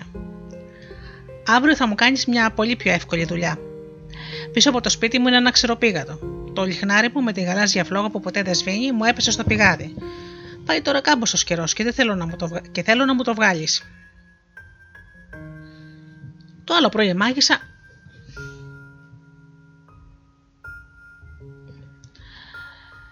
κατέβηκε, τον κατέβασε στο πηγάδι με ένα καλάθι. Εκείνος βρήκε το λιχνάρι και της φώναξε να τον ανεβάσει. Τη στιγμή όμως που έφτανε επάνω, η μάγισσα άπλωσε το χέρι της απότομα να του πάρει το λιχνάρι. Ο στρατιώτης κατάλαβε το σκοπό της και της είπε: Όχι, δεν θα σου δώσω το λιχνάρι παρά τη στιγμή που θα πετήσουν τα δυο μου πόδια στη γη. Η μάγισσα άναψε από το θυμό της. Τον άφησε να πέσει πάλι μες στο πηγάδι και έφυγε. Και ο φτωχό στρατιώτης έπεσε με δύναμη στον πάτο του πηγαδιού. Τραντάχτηκε, μα δεν έπαθε τίποτα. Το λιχνάρι με το γαλάζιο φως φώτιζε τώρα ζωηρότερα από κάθε άλλη φορά. Τι με ωφελεί που φέγγει τόσο ζωηρά, η κακή μάγισσα θα, θα, θα με αφήσει να πεθάνω από την πείνα. Αυτά συλλογιζόταν λυπημένος. Ξαφνικά έβαλα το χέρι του μέσα στην τσέπη του και έπιασε την πίπα του. Ήταν μισογεμισμένη και χαμογέλασε λίγο. Αυτή θα είναι η τελευταία μου απόλαυση, σκέφτηκε. Καθώς την άναψε με το γαλάζιο φως του λιχναριού, άρχισε να καπνίσει. Μόλις το πρώτο συνεφάκι καπνού πέταξε προς τα πάνω, φάνηκε ένας μικροσκοπικός ανθρωπάκος και του λέει: Στις διαταγές σου, Αφέντη. Τι θέλεις να πεις, ποιος είσαι εσύ, τον ρώτησε ο στρατιώτης ξαφνιασμένος. Είμαι υποχρεωμένος να κάνω οτιδήποτε με διατάξεις, το απάντησε ο μαύρος νάνο. Αν αυτό είναι αλήθεια, είπε ο στρατιώτη, πρώτα απ' όλα βγάλαμε έξω από το πηγάδι. Ο μικροσκοπικός νάνο τον πήρε από το χέρι και τον οδήγησε μέσα από ένα υπόγειο πέρασμα. Μα ο στρατιώτης δεν ξέχασε να πάρει μαζί του και το γαλάζιο λιχνάρι. Στον δρόμο, ο παράξενος ανθρωπάκος του έδειξε όλους τους θησαυρούς που η μάγισσα είχε μαζεμένους εκεί και ο γενναίος στρατιώτης πήρε μαζί του όσο χρυσάφι μπορούσε να σηκώσει και γέμισε τις πέτρες τη τσέπες του με πολύτιμα πετράδια. Όταν έφτασε να πάνω, είπε στο μικροσκοπικό νάνο: Τώρα πήγαινε και πιάσε και θέση τη μάγισσα και πήγαινε την στο δικαστή να τη δικάσει. Ύστερα από λίγο πέρασε από κοντά του η μάγισσα σαν να στραπεί καβάλα σε ένα γάτο. Στρίγγλιζε με όλη της τη δύναμη. Σε λίγο παρουσιάστηκε ο μαύρος Άννο και του λέει: Όλα έγιναν όπως διάταξες και η μάγισσα τιμωρήθηκε αυστηρά. Τι άλλο έχει να διατάξεις; Για την ώρα τίποτε άλλο. Μόλις μπορείς να φύγεις, μόνο να είσαι έτοιμος άμα σε καλέσω. Δεν έχεις παρά να ανάψεις την πίπα σου στο γαλάζιο φως του λιχναριού και αμέσως θα βρεθώ μπροστά σου, το είπε ο ανθρωπάκος και έγινε άφαντος. Ο στρατιώτης, πλούσιος τώρα, ξαναγύρισε στην, στην πρωτεύουσα. Πήγε στον καλύτερο ράφτη και παρήγγειλε καινούρια ρούχα. Έπειτα πήγε στο καλύτερο ξενοδοχείο και ζήτησε να του δώσουν το ωραιότερο διαμέρισμα. Όταν εγκατεστάθηκε στο διαμέρισμά του, κάλεσε τον μαύρο νάνο και του λέει: Υπηρέτησα πιστά τον βασιλιά μου, μα αυτός με έδιωξε σκληρά χωρίς να σκεφτεί πως θα πέθαινα από την πείνα. Τώρα ήρθε η σειρά μου, θα τον τιμωρήσω εγώ. Λέγε μου τι θέλεις να κάνω, τον ρώτησε ο ανθρωπάκος. Θέλω όργα τη νύχτα, όταν η Βασιλοπούλα θα κοιμάται, να μου τη φέρεις κοιμισμένη και θα την βάλω να με υπηρετήσει σαν να ήταν σκλάβα μου. Για μένα αυτό που ζητάς είναι πάρα πολύ εύκολο, του είπε ο μικροσκοπικός νάνος. Μα πρόσεχε, μπορεί να σου βγει σε κακό. Τη στιγμή που το ρολόι χτυπούσε μεσάνυχτα, η πόρτα άνοιξε και μπήκε μέσα ο νάνος με τη Βασιλοπούλα. Α, ήρθες, φώναξε ο στρατιώτης. Πιάσε αμέσως τη δουλειά. Φέρε τη σκούπα και καθάρα στο δωμάτιο και πλύνε τα τζάμια. Ξεσκόνησε. Όταν τελείωσε η κόρη, την πρόσταξε να του βγάλει τα παπούτσια του. Ύστερα της τα πέταξε με τρόπο βάρβαρο και της είπε να τα πάρει από το πάτωμα και να τα γυαλίσει. Η Βασιλοπούλα έκανε ότι την πρόσταξε, χωρίς την παραμικρή αντίσταση και χωρίς να βγάλει λέξη από το στόμα της. Μόλις λάλησε τα ξημερώματα, ο πρώτος πετεινός, ο Νάνος έφερε πάλι τη Βασιλοπούλα στο παλάτι και την έβαλε ξανά στο κρεβάτι της. Όταν το πρωί η Βασιλοπούλα ξύπνησε, πήγε στον πατέρα της και του είπε το ολόκοτο όνειρο που είδε. Είδα πως κάποιος με μετέφερε μέσα από τους σκοτεινούς δρόμους, με στραπία ταχύτητα και με άφησε στο δωμάτιο ενός στρατιώτη. Ο στρατιώτης αυτός με μεταχειρίστηκε σαν να ήμουν υπηρέτριά του και με έβαλε να κάνω όλες τις δουλειές. Αναγκάστηκα να σκουπίσω το πάτωμα, να ξεσκονίσω, να πλύνω τζάμια και να γυαλίσω το παπούτσι του. Φυσικά ήταν όνειρο, κι όμως είμαι τόσο κουρασμένη αυτή τη στιγμή που, ήτανε, που είναι σαν πραγματικά να τα έκανα όλα αυτά. Πολύ παράξενο όνειρο, είπε ο Βασιλιά. Ωστόσο, θα σου δώσω μια συμβουλή. Γέμισε την τσέπη σου με μπιζέλια και κάνε μια μικρή τεπούλα. Αν σε ξαναπάρουν τη νύχτα, τα μπιζέλια θα πέφτουν από την τσέπη σου και θα μας δείξουν τον δρόμο να βρούμε πού θα σε πήγαινε. Την ώρα που ο Βασιλιάς μιλούσε με την κόρη του, ο μαύρος νάνος στεκόταν εκεί κοντά αόρατος και τ' άκουσε.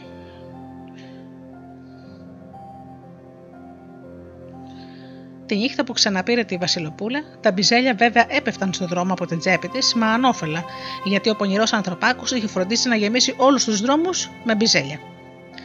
Άλλη μια φορά υποχρεώθηκε η Βασιλοπούλη να δουλεύει σαν σκλάβα ως τα ξημερώματα.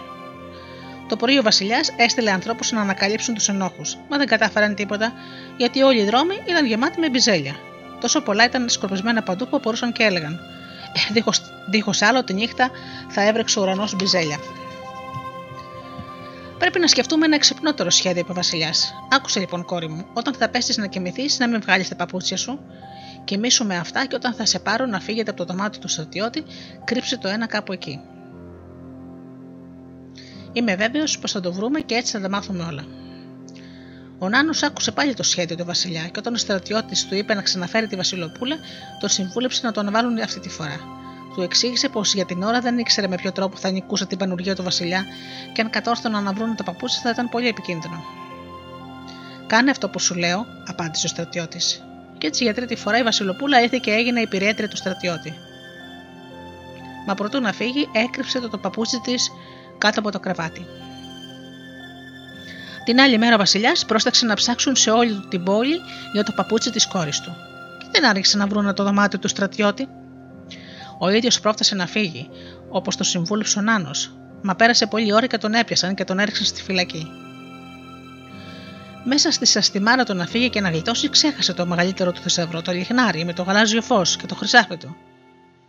Στην τσέπη του δεν είχε μόνο παρά ένα φλουρί. Καθώς στεκόταν στο παραθυράκι της φυλακής, δεμένος στα πόδια του με αλυσίδε, είδε να περνάει από τους φρουρούς μπροστά του. Χτύπησε ελαφρά το τζάμι και του είπε: Σε παρακαλώ, κάνε μου τη χάρη να μου φέρεις ένα μικρό δεματάκι που ξέχασε στο ξενοδοχείο και θα σου δώσω ένα φλουρί για τον κόπο σου. Ο, ο φρουρός έτρεξε και του φέρει το θέμα. Μόλις ο στρατιώτης έμεινε μόνος, άναψε την πίπα του και κάλεσε τον ανθρωπάκο.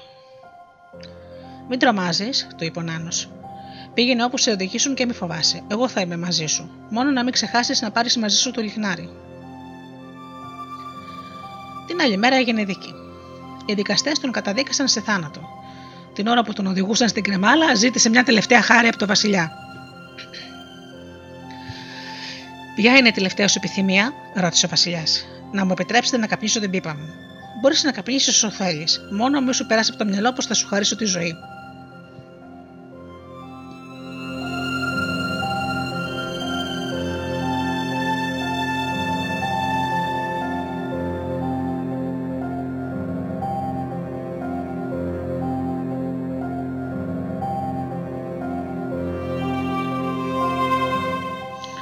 Στρατιώτης έβγαλε την πίπα του και την άναψε στο γαλάζιο φως του λιχναριού.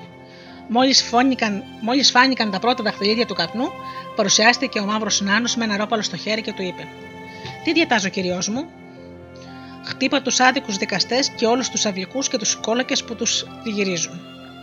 Ο μικροσκοπικός νάνο ρίχτηκε πάνω τους. Όποιον χτυπούσε με το ρόπαλο, τον ξάπλωνε κάτω νεκρό.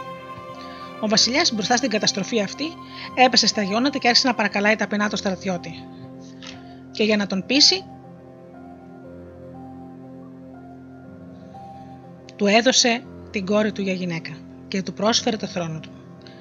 Έτσι ο φτωχός στρατιώτης έγινε βασιλιάς, κυβέρνησε καλά το λαό του και ήταν δίκαιος και όλοι τον αγαπούσαν.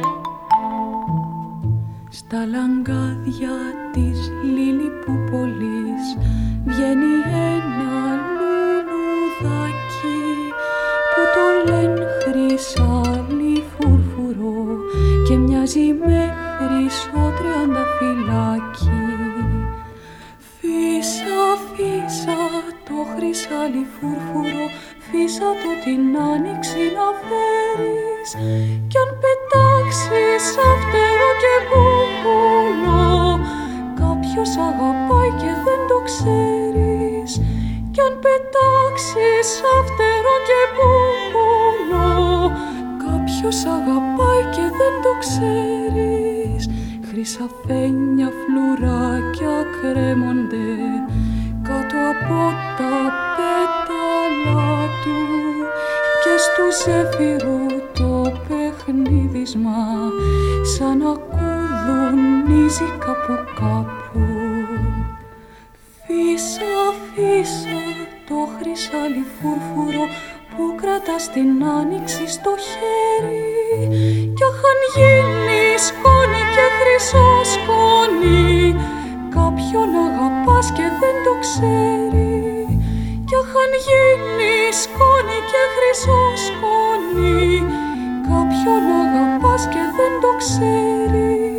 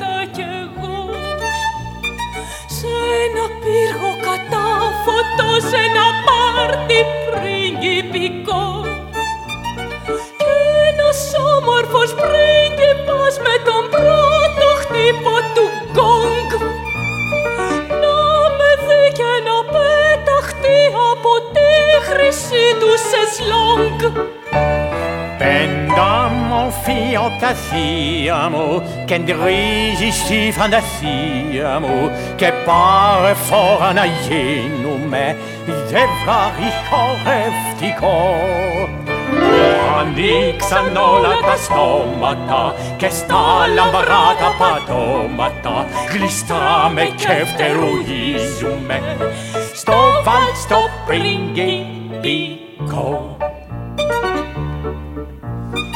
glistame kefteruizume, sto val sto pringi pico. Τρεις κοντέσες μου ρίχνουνε ροδοπέτα λαδρόθερα Μαρκησίες και δούκισσες με κοιτάζουνε φθονερά Σαν αστέρι λαμπόκο πάτολα μέσου το μπολερό Πάνω στο καπελίνο σου κυματίζει τα σπροφτερό Το φούσκο το κρινολίνο σου σκορπαθροίζω da γύρω σου το γαλλικό σου το άρωμα λεπτό και διακριτικό. Και όπως το βιλιζόμαστε με θαυμασμό κοιταζόμαστε αλήθεια πόσο ταιριάζουμε. Στο βάλτ στο πριγκιπικό πρόσκληση. Αχ και να είχα μια πρόσκληση. Αχ και να είχα μια πρόσκληση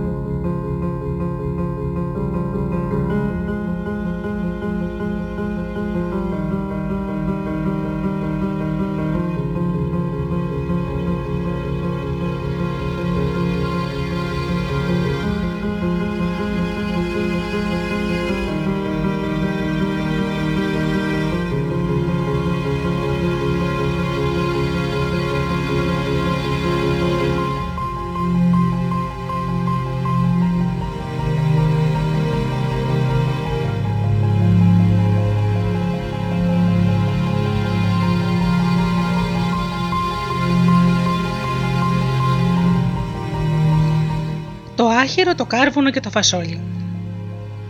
Στην άκρη του χωριού ζούσε η φτωχή γριούλα. Είχε μαζέψει μερικά φασόλια και ετοιμαζόταν να τα μαγειρέψει. Πήγε λοιπόν να βάλει φωτιά στο τζάκι και για να την ανάψει πιο γρήγορα έβαλε μια χούφτα μακριά άχυρα. Όταν έριξε τα φασόλια μέσα στην κατσαρόλα, γλίστρισε ένα από αυτά, χωρίς η γριούλα να το προσέξει και κύλησε στο πάτωμα κοντά σε ένα άχυρο. Ύστερα από λίγο, ένα κάρβουνο πετάχτηκε έξω από τη φωτιά. Βρέθηκε δίπλα στο άχυρο και στο φασόλι. Πρώτο μίλησε το άχυρο. Μικρή μου φίλη, πώς βρεθήκατε εδώ, και το κάρβουνο απάντησε. Πετάχτηκα από τη φωτιά και το κατάφερα με τη, με τη δυνατή μου θέληση. Αν δεν πηδούσα να γλιτώσω, ο θάνατός μου θα ήταν πάρα πολύ σκληρός. Θα γινόμουν αστάχτη. Το φασόλι είπε: Κι εγώ το ίδιο. Γλίτωσα το πετσί μου. Αν η γρούλα με έβαζε και μένα μέσα στην κατσαρόλα, θα έβραζα και ώσπου να βγει όλο το ζουμί μου. Κι εγώ νομίζετε πως θα είχα καλύτερη τύχη, είπε το άχυρο. Η γριούλα πέταξε όλα τα αδέλφια μου μέσα στη φωτιά και στον καπνό. Εξήντα αδέλφια μου χάθηκαν. Εγώ είχα την τύχη και πρόφτασα και γλίστρισα από τα χέρια της. Καλά, τώρα τι θα κάνουμε, ρώτησε το κάρβουνο. Η γνώμη μου είναι, είπε το φασόλι, πως μια και γλιτώσαμε, μπορούμε να μείνουμε μαζί και οι τρεις σαν καλοί φίλοι. Και για να μην περάσουμε και άλλους κινδύνους, θα κάνουμε καλύτερα να φύγουμε από αυτόν τον τόπο. Η πρόταση άρεσε στους άλλους και έτσι ξεκίνησαν όλοι μαζί. Δεν πέρασε πολλή ώρα και έφτασαν σε ένα μικρό ποταμάκι. Η γέφυρα δεν υπήρχε. Οι τρεις σύντροφοι δεν ήξεραν τι να κάνουν για να περάσουν. Τέλος το άχυρο είχε μια έξυπνη ιδέα και είπε: Θα περάσω πρώτος εγώ το ποταμάκι. Και εσείς, πρώτα ο ένας και μετά ο άλλος, θα καθίσετε πάνω μου και εγώ θα γίνω η βάρκα σας για να σας περάσω. Πρώτο ανέβηκε άφοβα το κάρβουνο, μα όταν προχώρησε το άχυρο και έφτασαν στη μέση, άκουσε το κάρβουνο το θόρυβο που έκανε το νερό καθώς κυλούσε ορμητικά, τρόμαξε πολύ και στάθηκε αμήλυτο. Το άχυρο από το βάρος του κάρβουνου βούλιαξε λίγο και αναποδογύρισε μέσα στο ποτάμι. Το κάρβουνο έχασε την ισορροπία του και κατρακύλησε και αυτό. Το φασόλι που είχε μείνει στην όχθη δεν μπόρεσε να κρατήσει τα γέλια του. Γελούσε, γελούσε ώσπου άνοιξε η κοιλιά του. Και θα τελείωναν όλα και θα πέθανε το φασόλι αν δεν τύχαινε να ξεκουράζεται στην όχθη ένας ράφτης που ταξίδευε. Είχε καλή καρδιά ο ράφτης. Έβγαλε τη βελόνα του και λίγη κλωστή και το έραψε το φασόλι.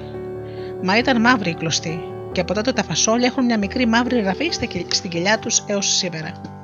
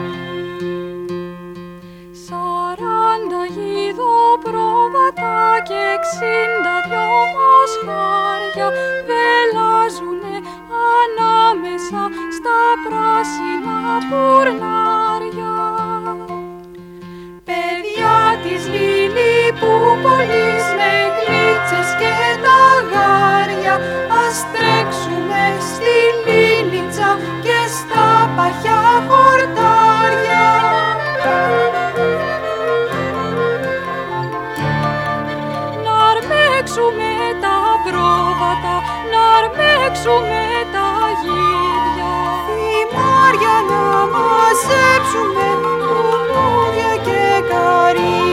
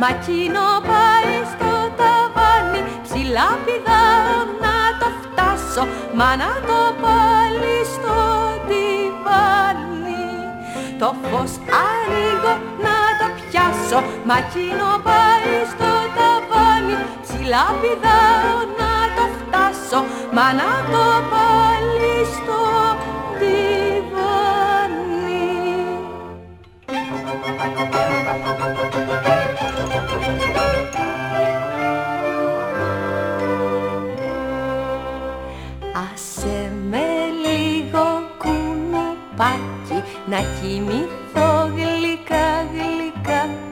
Κι εγώ στα αλήθεια θα σ' αφήσω να με τσιμπήσεις μια φορά. Το φως ανοίγω να το πιάσω μα κοινό πάει στο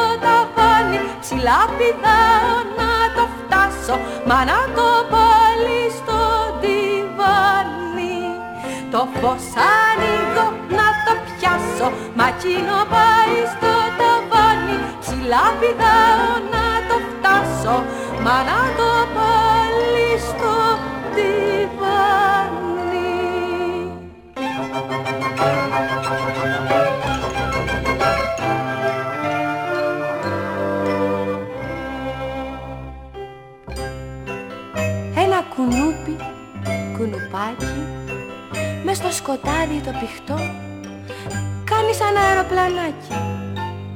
Κι ας είναι τόσο δα μικρό. Το φως ανοίγω να το πιάσω μα εκείνο πάει στο ταβάνι. Ψηλά πηδάω να το φτάσω μα να το πάλι στο τυβάνι το φως ανοίγω να το πιάσω μα εκείνο πάει στο ταβάνι ψηλά πηδάω να το φτάσω μα να το πάλι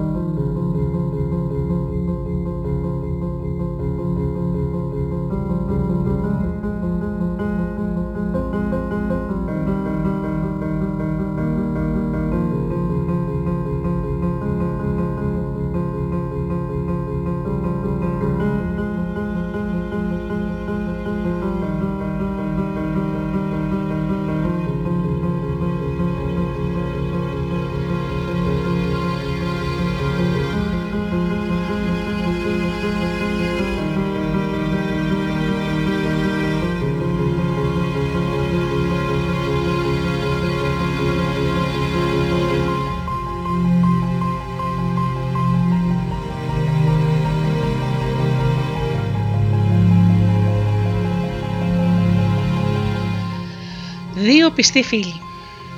Πήγε και σήμερα ο δασοφύλακα στο δάσος να κυνηγήσει. Ήταν αυγή. Και όπως προχωρούσε, άκουσε μια φωνή. Έμοιαζε σαν να ήταν μικρού παιδιού που έκλαιγε. Τράβηξε κατά τη φωνή και σε λίγο έφτασε μπροστά σε ένα πανύψηλο δέντρο. Στην κορυφή του απάνω σε ένα κλαδί καθόταν ένα λεπτοκαμωμένο αγοράκι που έκλαιγε δυνατά. Ένα αρπακτικό πουλί το είχε αρπάξει το παιδάκι και το άφησε εκεί ψηλά στο δέντρο. Ο δασοφύλακα σκαρφάλωσε και κατέβασε το αγοράκι. Ήταν πολύ συμπαθητικό. Θα το πάρω μαζί μου, είπε ο δασοφύλακα. Θα το αναθρέψω μαζί με τη μικρή μου Λίνα. Πράγματι, το έφερε στο σπίτι του και τα δύο παιδάκια μεγάλωσαν μαζί. Το αγοράκι το έβγαλαν αυγερινό γιατί ο δασοφύλακα το βρήκε την αυγή στο δάσος. Ο Βιερινός και η Λίνα ήταν τόσο αγαπημένοι που δεν μπορούσαν να ζήσουν ο ένας χωρίς τον άλλον. Μαζί παίζανε, μαζί έτρωγαν, μαζί διάβαζαν τα μαθήματά τους. Η γριά μαγείρισα που είχε ο δασοφύλακας ήταν πολύ κακή γυναίκα. Δεν αγαπούσε καθόλου τον Αυγερινό. Και ένα βράδυ πήρε η, μάγισσα, πήρε η μαγείρισα δύο δοχεία και άρχισε να κουβαλάει νερό.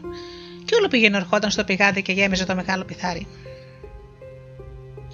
Η Λίνα την είδε και παραξενεύτηκε πολύ.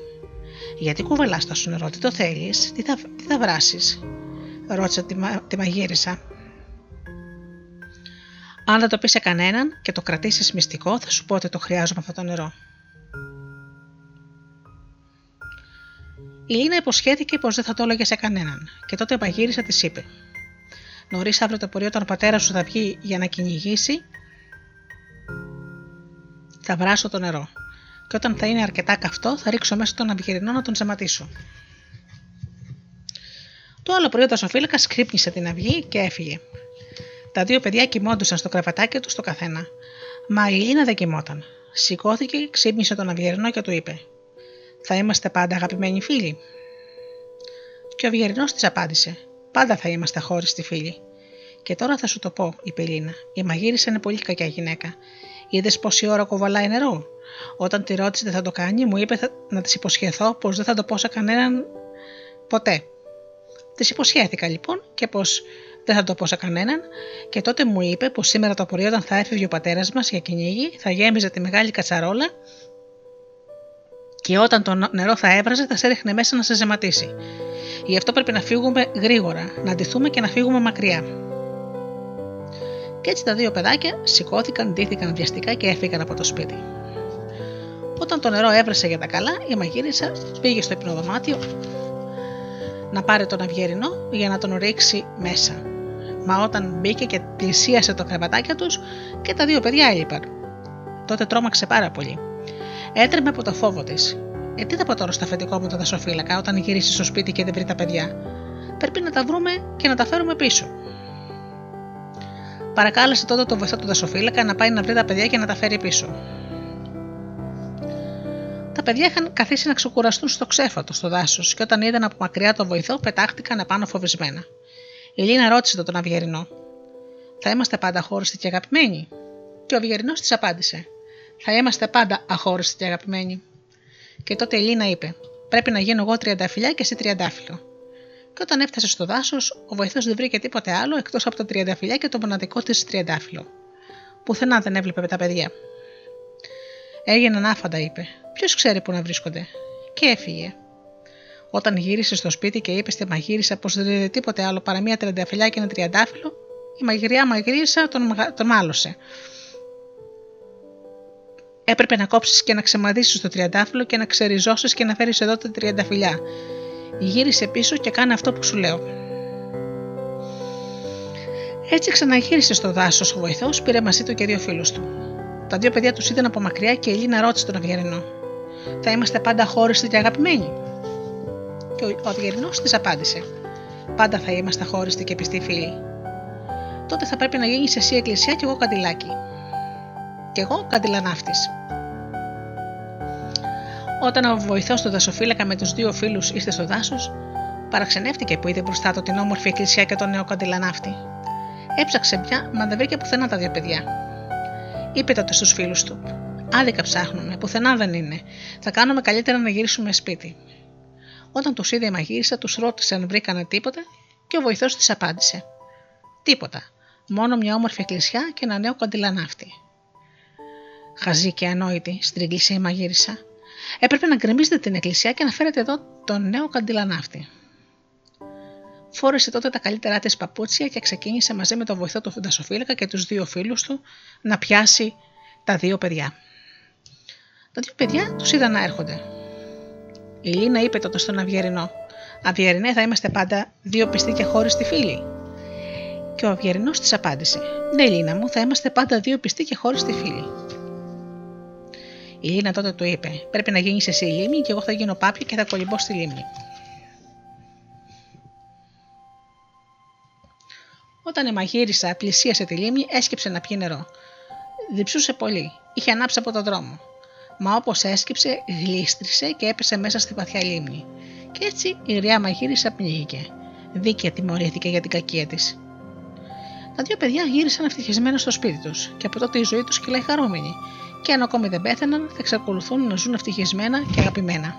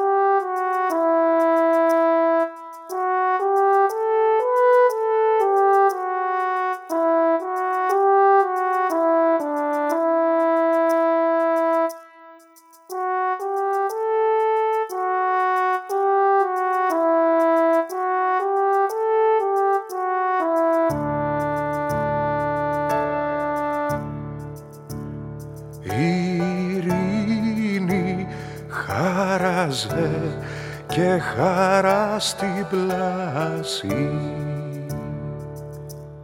Σε μεγάλους και παιδιά σ' ουρανούς και δάση. Αχ, ειρήνη, ειρήνη μας Έλα στα παιδάκια, έλα στα παιδάκια να ξεχάσουν πολέμους, πίκρες και φαραμάκια.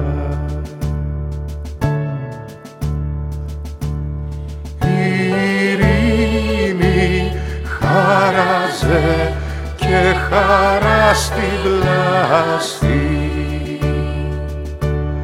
σε μεγάλους και παιδιά σ' ουρανούς και δάση. Αχ, ειρήνη, ειρήνη μας, έλα στα παιδάκια, έλα στα παιδάκια να ξεχάσουν πολεμούς, πίκρες και φαρμάκια.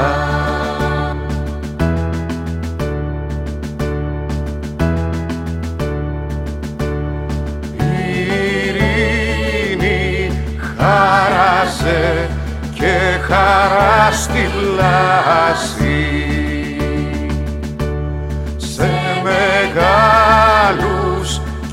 παιδιά σουρανούς και δάση. Αχ, ειρήνη, ειρήνη μας, έλα στα παιδάκια, έλα στα παιδάκια.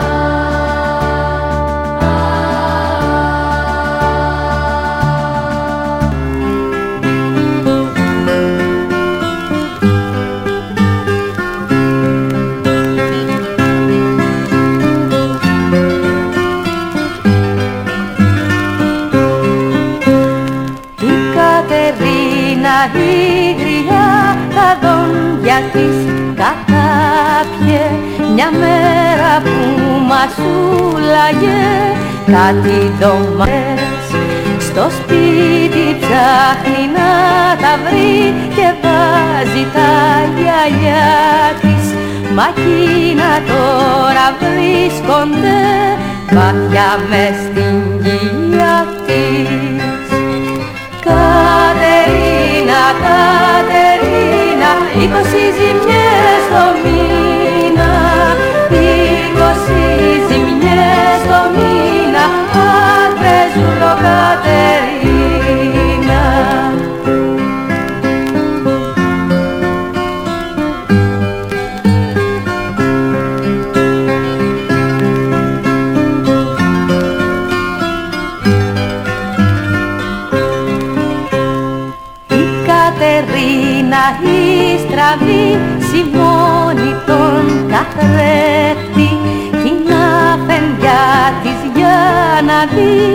μα τον σκουντά και πέφτει. Και τότε η Ειρήνα μας κολλά στην τύχη τα κομμάτια. Μα τώρα βλέπει ανάκατα αυτιά λαιμό και μάτια. Κατερίνα, Κατερίνα, είκοσι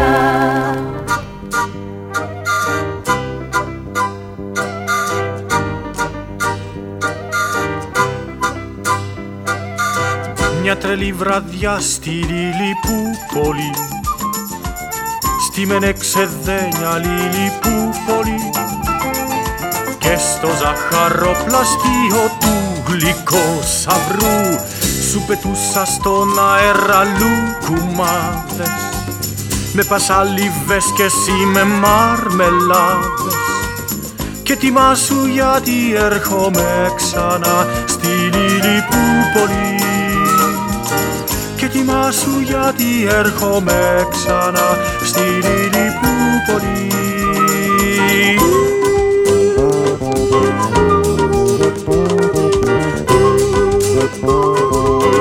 Θα σε ξαναβρω στη Λιλιπούπολη κι αχ εμείς τα δυο στη Λιλιπούπολη Μες στις κρέμες και τα μέλια θα βουτάμε. Μπλαφ και με ζάχαρη βροχή πασπαλισμένη μέσα σε ένα ροζ λουκούμι βουλιαγμένη θα περάσουμε αξεχαστά τρέλα στη Λιλιπούπολη θα περάσουμε αξεχαστά τρέλα στη Λιλιπούπολη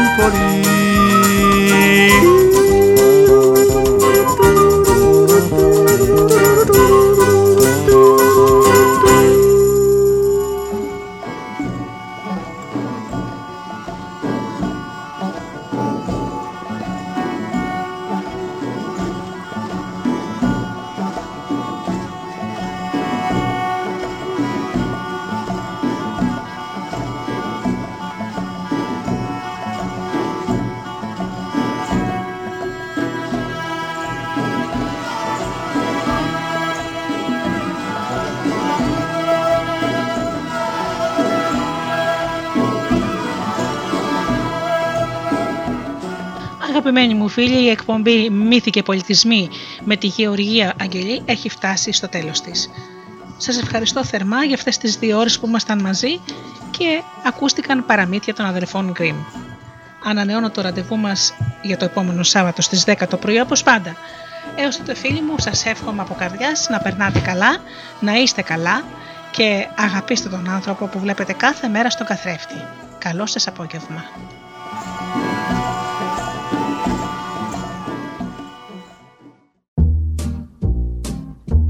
Οι stars προσπαθούν να είναι προσγειωμένοι.